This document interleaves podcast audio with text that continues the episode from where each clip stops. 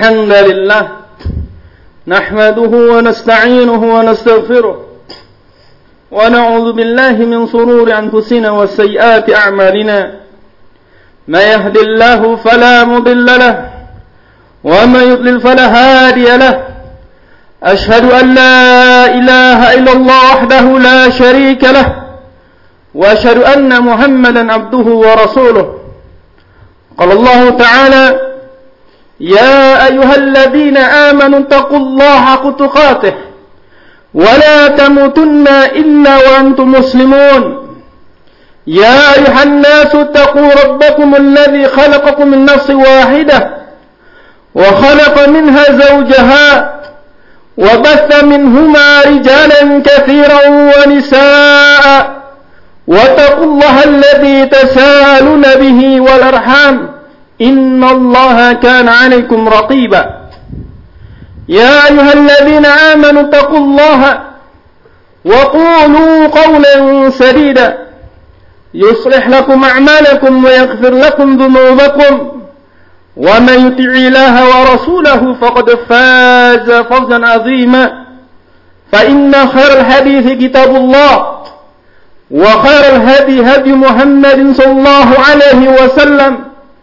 وشر الأمور محدثاتها فإن كل محدثات بدعة وكل بدعة ضلالة وكل ضلالة في النار أما بعد قوم مسلمين عباد الله rahimani wa rahimakumullahu jami'an di hari-hari ini di zaman fitnah kaum muslimin mereka mendapatkan berbagai macam serangan dari orang-orang kufar. Dan juga dari orang-orang munafik yang mereka dengan gencarnya meneriakan slogan-slogan yang indah menyeret kaum muslimin untuk meninggalkan agamanya untuk meninggalkan rasulnya yang mereka mengakui bahwasanya mereka cinta kepada agama Islam ini cinta kepada Rasulnya akan tetapi sadar atau tidak sadar orang-orang kafir musyrikin dan juga orang-orang munafik alul bid'ah mereka dengan tipu dayanya bisa menipu kaum muslimin untuk meninggalkan agamanya. Maka pada khutbah ini kita mengingatkan kepada saudara-saudara kita kaum muslimin hendaknya mereka mengingat kembali akan nikmat yang Allah Subhanahu wa taala berikan yaitu agama Islam. Hendaknya mereka kembali kepada Al-Qur'an, kembali kepada hadis yang sahih, kembali kepada para ulama agar mereka terbimbing di dalam memahami Al-Qur'an di dalam memahami hadis Rasulullah sallallahu alaihi wasallam. Hendaknya mereka bangga terhadap agamanya, agama Islam yang Allah Subhanahu wa taala berikan. Agama ini sempurna, bahkan menyempurnakan agama-agama sebelumnya. Yang Allah Subhanahu wa taala nyatakan sendiri ketika di haji wada turun kepada Rasulullah sallallahu alaihi wasallam yang di yang dipersaksikan oleh para sahabat bahkan mayoritas para sahabat menyaksikan tentang turunnya ayat ini. Al-yawma akmaltu lakum dinakum wa tamamtu alaikum ni'mati wa raditu lakum al-islam dina. Pada hari ini aku sempurnakan untuk kalian agama kalian dan aku sempurnakan atas kalian nikmatku dan aku ridho kepada kalian Islam sebagai agama kalian. Islam yang hanya diridai oleh Allah Subhanahu wa taala. Dalam ayat ini Allah Subhanahu wa taala menerangkan bahwasanya agama Islam adalah agama yang sempurna. Maka hendaknya kaum muslimin mereka memahami ayat ini. Agama Islam adalah agama yang sempurna. Maka tidak butuh padanya penambahan, tidak butuh padanya pengurangan-pengurangan, tidak butuh kepada ajaran-ajaran yang lain, tidak butuh untuk dikurang-kurangi. sudah sempurna, maka kaum muslimin hendaknya sadar bahwasanya agama Islam yang diberikan oleh Allah Subhanahu wa taala kepada mereka, kepada kita kaum muslimin adalah agama yang sempurna. Maka janganlah mereka mengada-ada di dalam agama ini karena Allah Subhanahu wa taala menyatakan agama ini adalah sempurna. Nah, maka keliru banyak di antara mereka dai-dai dalal yang menyerukan subuhat-subuhat dengan mengatakan bahwasannya tidak semua apa yang ditinggalkan oleh Rasulullah itu tercela. Artinya dengan subuhat ini mereka dengan leluasa bebas melakukan keyakinan-keyakinan yang tidak pernah diyakini oleh Rasulullah sallallahu alaihi wasallam. Dengan kaidah ini yang mereka nyatakan bahwasanya apa yang tidak dilakukan oleh Rasulullah adalah belum tentu itu dilarang di dalam dalam syariat ini, maka dari sini akan muncul berbagai amalan-amalan ibadah yang mereka nyatakan Rasulullah tidak melarangnya, Rasulullah SAW tidak memerintahkannya dan perkara yang tidak dilarang, tidak diperintah oleh Rasulullah SAW berarti iya diperbolehkan di dalam agama ini. Maksudnya adalah mereka ingin membenarkan bid'ah-bid'ah yang mereka lakukan. Padahal Rasulullah sallallahu alaihi wasallam bahkan Allah Subhanahu wa taala memerintahkan wa ma amartukum minhu fa'tu minhu atau wa ma amartukum minhu fa'tu minhu mastata'tum di dalam hadis. Wa ma nahakum anhu fantahu. Dan apa yang diperintahkan oleh aku kata Rasulullah SAW maka lakukanlah dengan kemampuan kalian. Dan apa yang aku larang maka jauhilah. Nah, menunjukkan bahwasanya agama Islam ini sempurna. Maka apa yang mereka sembuskan kepada kaum muslimin dalam rangka melegalkan bid'ah mereka dan ini didengung-dengungkan pada acara kemarin kepada kaum muslimin untuk melegalkan misi-misi mereka karena kaum muslimin tidak paham tentang bahwasanya agama Islam itu telah sempurna, tidak butuh kepada tambahan dan pengurangan. Kemudian juga Allah Subhanahu wa taala nyatakan dalam ayat ini, agama yang diridai Allah, oleh Allah adalah Islam. Maka tidak butuh mereka mencontek atau melihat kepada agama yang lainnya atau ikut-ikutan kepada agama yang lainnya. Allah Subhanahu wa taala berfirman dalam ayat yang lainnya, "Inna dina indallahil Islam." Wa ma ikhtalafa alladhina utul kitaba illa min ba'di ma jaa'a ma ja'ahumul ilmu baghyan bainahum. Wa man yakfuru bi ayati llahi fa inna Allah syari'ul hisab. Sesungguhnya Agama di sisi Allah adalah Islam. Agama yang diterima oleh Allah adalah Islam. Maka tidaklah mereka melakukan penyelisihan dari orang-orang yang diberi kitab kecuali karena setelah datang kepada mereka ilmu karena mereka begitu dengkinya di antara mereka adanya bagi kekejian di antara mereka dan mereka mengingkari ayat-ayat Allah sesungguhnya Allah sangat cepat hitungannya. Dan juga Allah Subhanahu wa taala berfirman wa may yabtaghi ghayra al-islam dinan fala yuqbal minhu wa huwa fil akhirati minal khasirin barang siapa yang dia mencari selain Islam sebagai agama maka tidak akan diterima darinya dan di dalam di akhirat dia termasuk orang-orang yang rugi maka kita tanya mereka dari mana ajaran mana yang mereka ikut misa di dalam gereja dengan memakai jilbab di sana kaum muslimin mengaku bahwasanya dia adalah orang Islam. Agama mana yang mengajarkan seperti itu? Apakah Rasulullah Shallallahu Alaihi Wasallam menyontohkannya? Apakah para sahabat memberikan contoh kepada umatnya, kepada kaum muslimin? Mereka menghadiri misa di gereja, mereka menghadiri acara-acara perayaan orang-orang kufar, orang-orang yang beribadah kepada selain Allah. Bahkan Allah Subhanahu wa taala membencinya Bahkan mereka-mereka orang Nasrani, bahkan mereka orang-orang Yahudi diperintahkan oleh Allah untuk beriman kepada Nabi kita Muhammad sallallahu alaihi wasallam. Lalu mengapa datang orang belakangan hari membolehkan untuk mengikuti ajaran mereka? Padahal mereka orang-orang Nasrani, mereka orang-orang Yahudi diperintahkan oleh Allah untuk beriman kepada ajaran Nabi kita Muhammad sallallahu alaihi wasallam.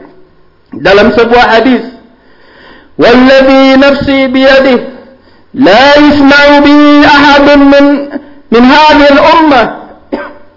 يهودي ولا نصراني ثم يموت ولم يؤمن بالذي أرسلت به إلا كان من أصحاب النار.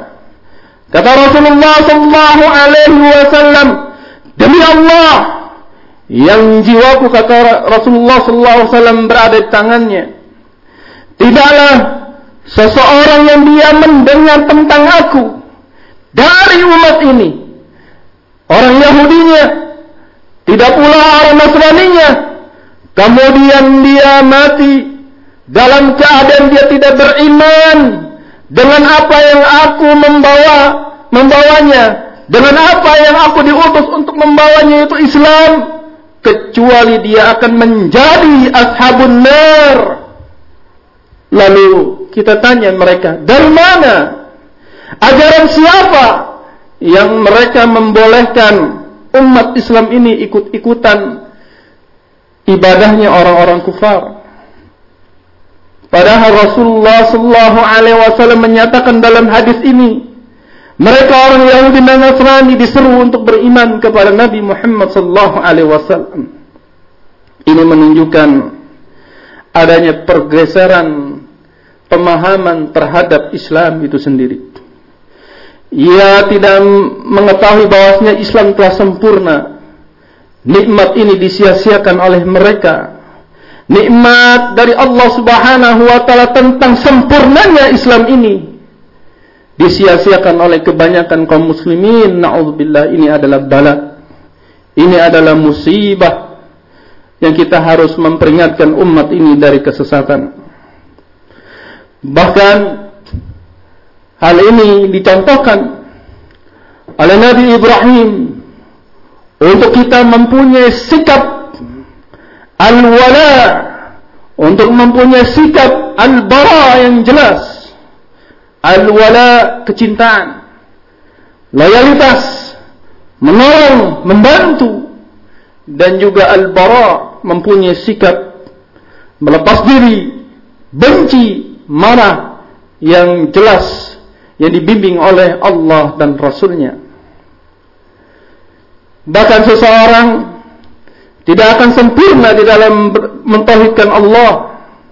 Walaupun dia mengakui Allah subhanahu wa ta'ala sebagai sesembahannya. Walaupun dia mengakui bahwasanya Allah yang menciptakan alam semesta ini. Tidak sempurna sampai ia mentauhidkan Allah subhanahu wa ta'ala sampai ia menjadikan satu-satunya sesembahan hanya Allah Subhanahu wa taala. Dan tidak akan sempurna tauhid seseorang. Walaupun dia mengakui Allah yang menciptakan dia Allah adalah satu-satunya yang berhak ibadahi. Sampai dia mau taat kepada Rasulullah sallallahu alaihi wasallam. Dan tidak akan sempurna tauhid seseorang kepada Allah Subhanahu wa taala baik mengakui Allah sebagai Haliknya yang mencipta, baik mengakui bahwasanya Allah yang satu-satunya sesembahan, baik dia mengakui bahwasanya dia harus taat kepada Rasulullah sampai dia mempunyai sikap bara'ah al-wala yang jelas. Al-Syekh Muhammad bin Allah rahimahullah menjelaskan dalam salah satu usulnya ketika menjelaskan tentang pentingnya seorang muslim dan muslimah untuk mempelajari tentang tauhid rububiyah, untuk mengetahui tentang ketaatan pentingnya taat kepada Rasulullah. Dan bahayanya bermaksiat kepada seorang rasul yang diutus kepada mereka. Dan menjelaskan tentang pentingnya beribadah hanya kepada Allah Subhanahu wa taala. Bahwasanya Allah tidak ridho kepada kesyirikan. Beliau membawakan satu bab satu usul yaitu bahwasanya orang yang dia mentaati Rasul dan mentauhidkan Allah tidak boleh dia berwala kepada orang-orang yang memusuhi Allah dan Rasulnya. Di sini diajarkan oleh beliau dan dijelaskan oleh para ulama bahwa seseorang yang mentauhidkan Allah dan dia juga mentauhidkan Rasulullah dalam ittiba tidak akan sempurna sampai dia mempunyai al-wala dan bara yang jelas. Dan ini diberikan contoh oleh Nabi Ibrahim alaihissalam. Allah Subhanahu wa taala memerintahkan kita untuk mencontoh beliau. Qad kanat lakum uswatun hasanah bi Ibrahim wal ladina ma'ah. إذ قالوا لقومهم إنا براء منكم ومما تعبدون من دون الله كفرنا بكم وبدا بيننا وبينكم العداوة والبغضاء أبدا حتى تؤمنوا بالله وحده sungguh telah ada tauladan yang baik pada diri Nabi Ibrahim dan juga orang-orang yang bersamanya ketika mereka mengatakan kepada kaum mereka inna bura'u minkum Sesungguhnya kami berlepas diri kepada kalian. Wa mimma ta'budun. Dan dengan apa yang kalian ibadahi min dunillah. Selain Allah subhanahu wa ta'ala. Sikap yang tegas. Ajaran yang tegas. Pada agama Islam ini.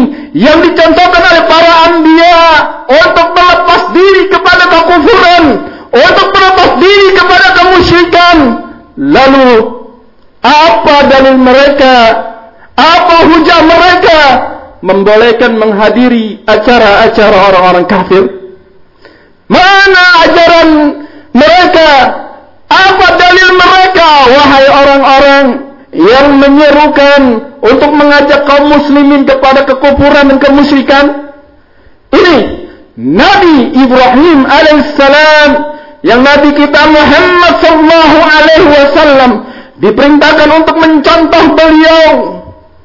Berlepas diri. Inna bura'u minkum wa mimma ta'budun. Sesungguhnya kami berlepas diri dari apa yang kalian ibadahi. Selain Allah kafarna bikum. Kami mengingkarinya.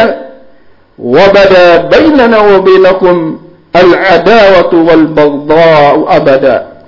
Dan mulailah antara kami dan kalian permusuhan dan kebencian selama-lamanya sampai kalian mau beriman hanya kepada Allah saja. Sikap yang jelas, al-wala yang jelas, bara'ah yang jelas, benci kepada kekufuran, benci kepada kesyirikan dan inilah mana agama Islam. Al-Islam bi ta'ah.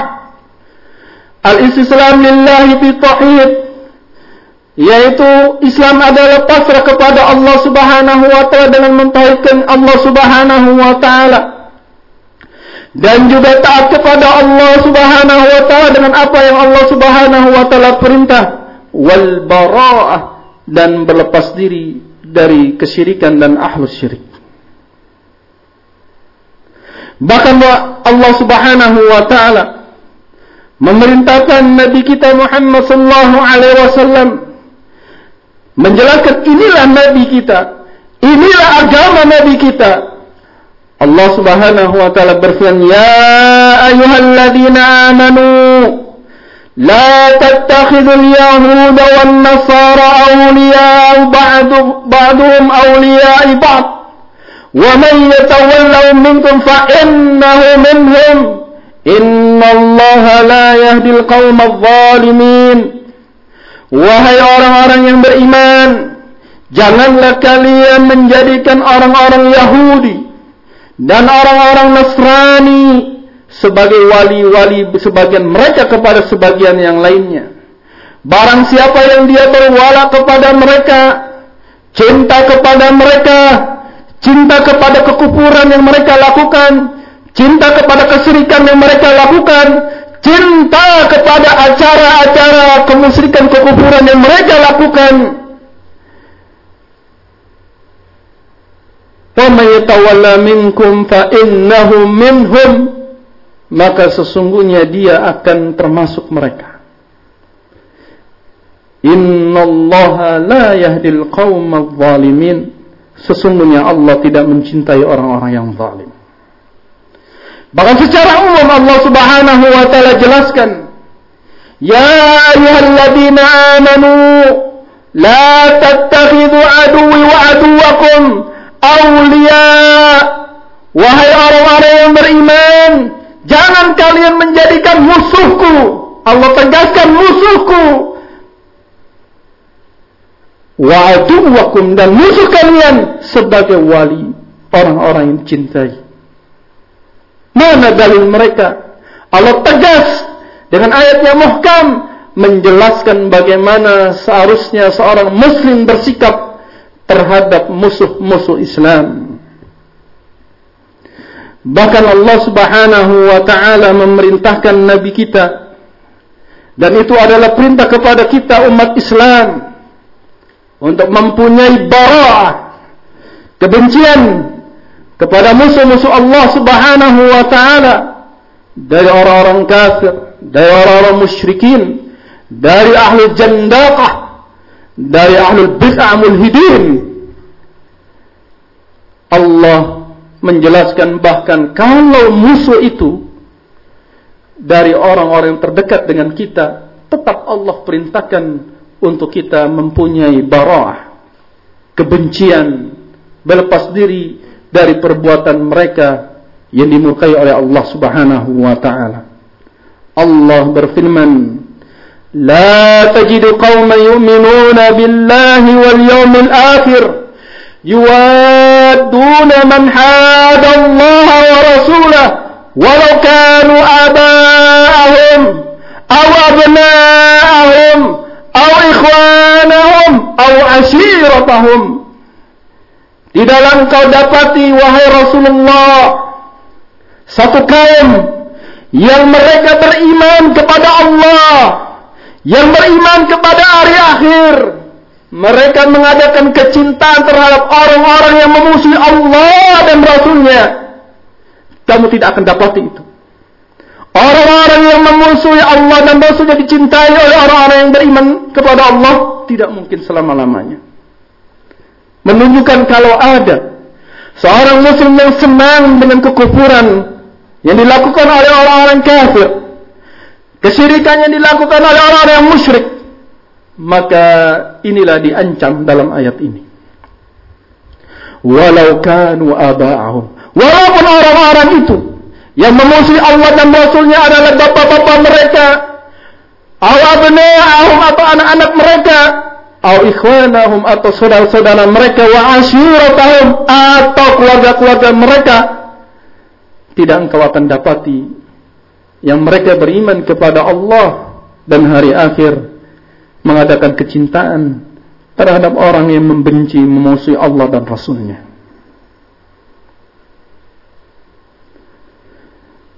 Dan hendaknya kaum muslimin mengerti dan memahami bahwasanya orang-orang Nasrani, orang-orang Yahudi, dan juga orang-orang yang senang dengan mereka dari kalangan ahlu bid'ah dan munafik.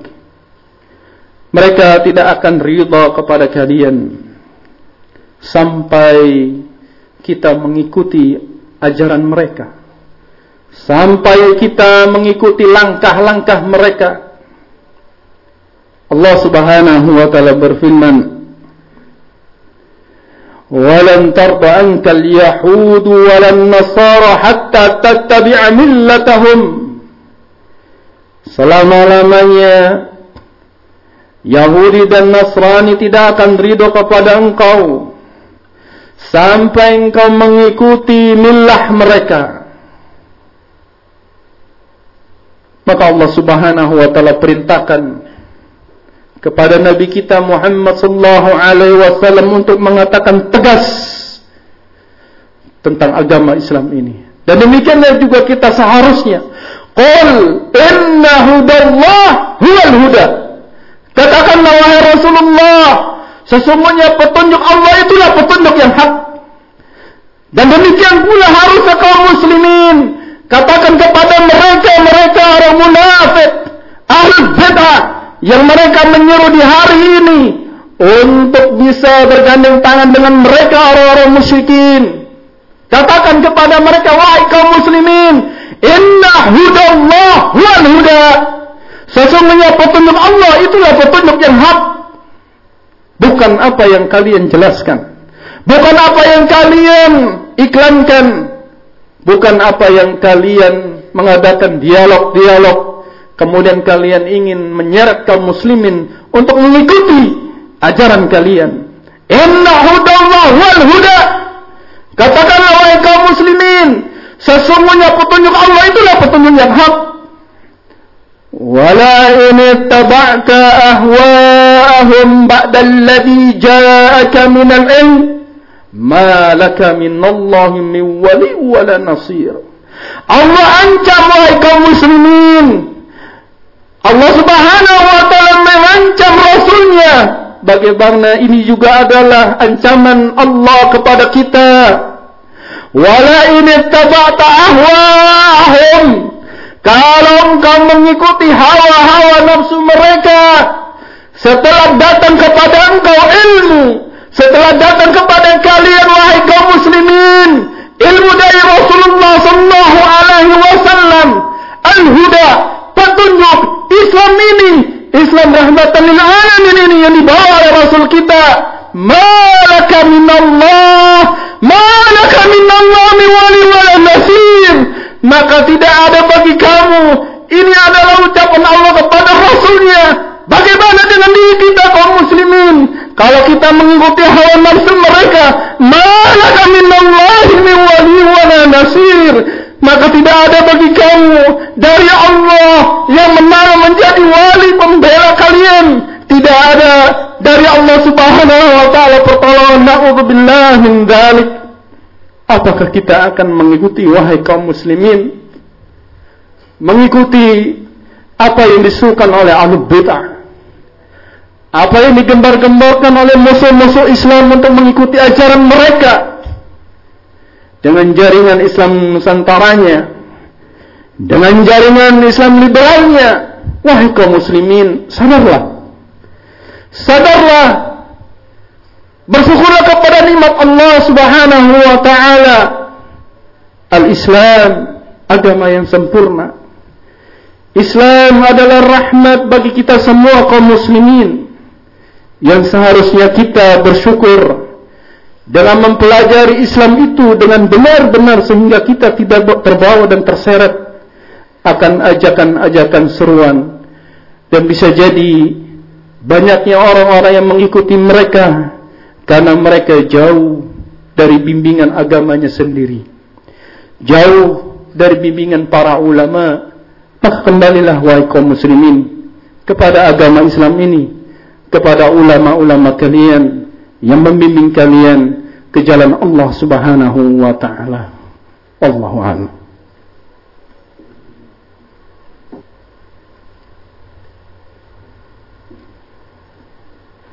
الحمد لله رب العالمين والصلاة والسلام على نبينا محمد وعلى آله وصحبه أجمعين وبعد Selain Allah subhanahu wa ta'ala Memerintahkan kita untuk mempunyai sikap bara'ah. Allah juga memerintahkan kita untuk mempunyai sikap loyalitas yang jelas. Yaitu kita hanya mencintai orang-orang yang mencintai Allah dan Rasulnya. Mencintai ahli tauhid sebagaimana kita mencintai tauhid mencintai ahli sunnah sebagaimana kita cinta kepada sunnah itulah kecintaan yang hakiki. Al-ukhuwah yang hakiki cinta kepada orang-orang yang membela Allah dan Rasulnya. Cinta kepada sunnah dan orang-orang yang membela sunnah. Demikianlah hendaknya kaum muslimin. Mereka mencintai apa yang cintai oleh Allah dan Rasulnya. Allah subhanahu wa ta'ala berfirman menjelaskan kepada kita semua untuk kita berwala kepada Allah dan Rasulnya. Innama waliyukumullah ورسوله والذين آمنوا الذين يقيمون الصلاة ويطون الزكاة وهم راكعون ومن يتولى الله ورسوله والذين آمنوا فإن حزب الله هم الغالبون. hanya saja wali kalian Penolong kalian adalah Allah dan Rasulnya. Dan juga orang-orang beriman yang mereka mengerjakan salat dan membayar zakat. Wahum raqi'un. Dan mereka dalam keadaan ruku. Dalam keadaan sujud kepada Allah. Tunduk kepada Allah. Pasrah kepada Allah. Wa ma wa rasulah. Barang siapa yang dia berwala cinta membela Allah dan Rasulnya dan juga membela orang-orang yang beriman maka sesungguhnya Hizbullah sesungguhnya golongan Allah humul ghalibun mereka yang akan menang. Kembalilah kaum muslimin kepada agama-agama kalian Mari kita kembali kepada agama Islam dengan mempelajarinya. Mari kita pupuk ukhuwah di atas al-iman, di atas tauhid, di atas sunnah, di atas ilmu yang dibimbingkan oleh para ulama. Innamal mu'minuna ikhwah. Sungguhnya orang yang beriman itu adalah bersaudara.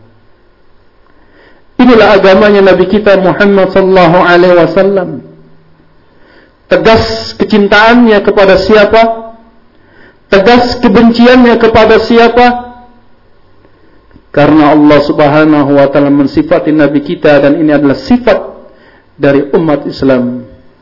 Muhammadur Rasulullah walladzina ma'ahu asyidda'u 'alal kufar ruhama'u bainahum. Muhammad itu adalah Rasul Allah dan orang-orang yang bersamanya apa sifat Nabi kita Muhammad sallallahu alaihi wasallam? Dan orang-orang yang bersama beliau asyidda'u 'alal kuffar tegas terhadap orang-orang kafir. Tegas terhadap musuh-musuh Allah dan Rasulnya tegas terhadap orang-orang yang membenci kepada tauhid. Tegas terhadap orang-orang yang membenci kepada sunnah.